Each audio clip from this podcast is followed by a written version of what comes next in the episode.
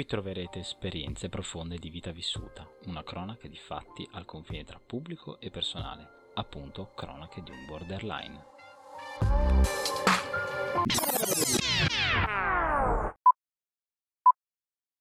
Sono sempre stata abituata a viaggiare, ma nonostante questo non ho mai sentito l'impellente bisogno di partire, di lasciare quello che avevo alla ricerca di qualcos'altro.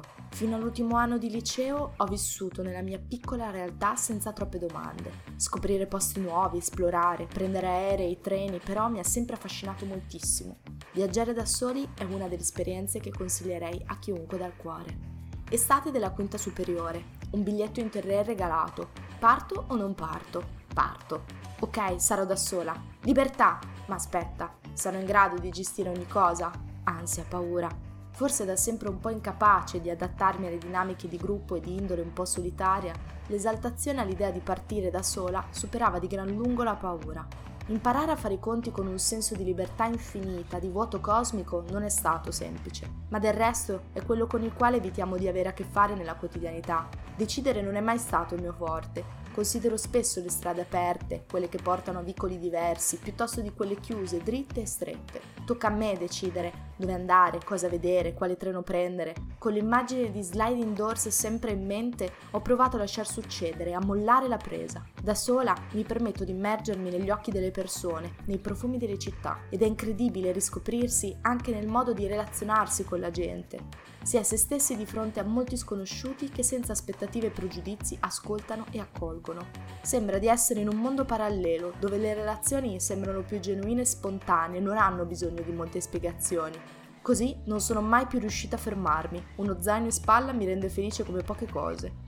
Ecco quindi una breve guida per viaggiare da soli, per invogliarvi a salire sul primo treno e intraprendere la vostra esperienza in solitaria senza la presunzione di dispensare una guida pronta e confezionata che può valere per una persona ma non per l'altra, vorrei provare a raccontarvi come dalla mia esperienza ho imparato ad affrontare i miei viaggi in solitaria. Punto 1. Il coraggio.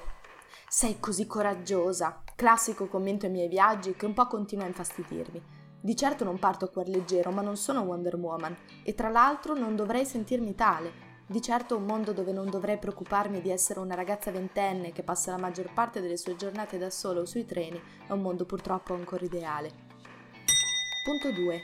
Flessibilità. Parola d'ordine per vivere a tutto tondo un'esperienza in solitaria.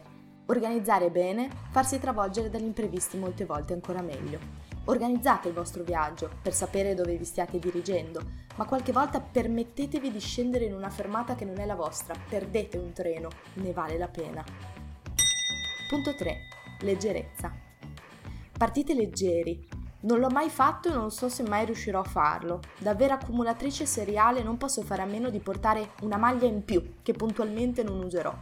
Viaggiate leggeri, lasciatevi alle spalle quella maglia in più, insieme a un pensiero negativo. Non vi serviranno e aspettatevi di trovare troppi negozi dell'usato all'estero per partire con una valigia già piena.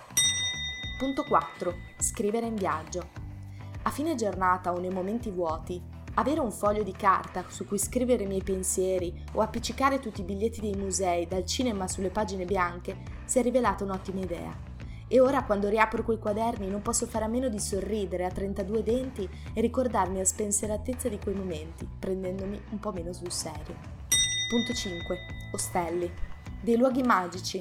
Toglietevi dalla testa l'immagine di brutte catapecchie con le pulci, i soliti compagni di stanza russatori, quelli purtroppo ci sono sempre, e sacchi a pelo. Oggi forse sono i maggiori centri di divertimento delle città, dove si organizzano eventi, feste, aperitivi culturali e sono curati alla stregua degli hotel, con ricadute a volte ahimè sul prezzo. Sono il punto da cui partire per incontrare persone, viaggiatori e non, con cui condividere un tratto di strada. È difficile fermarsi davanti a tanta bellezza, a tante strade da scoprire, ma poi i libri cominciano ad accumularsi sulla scrivania e le date degli esami si fanno sempre più vicine. Mi sento sempre in viaggio qui, ma di fatto chi non lo è?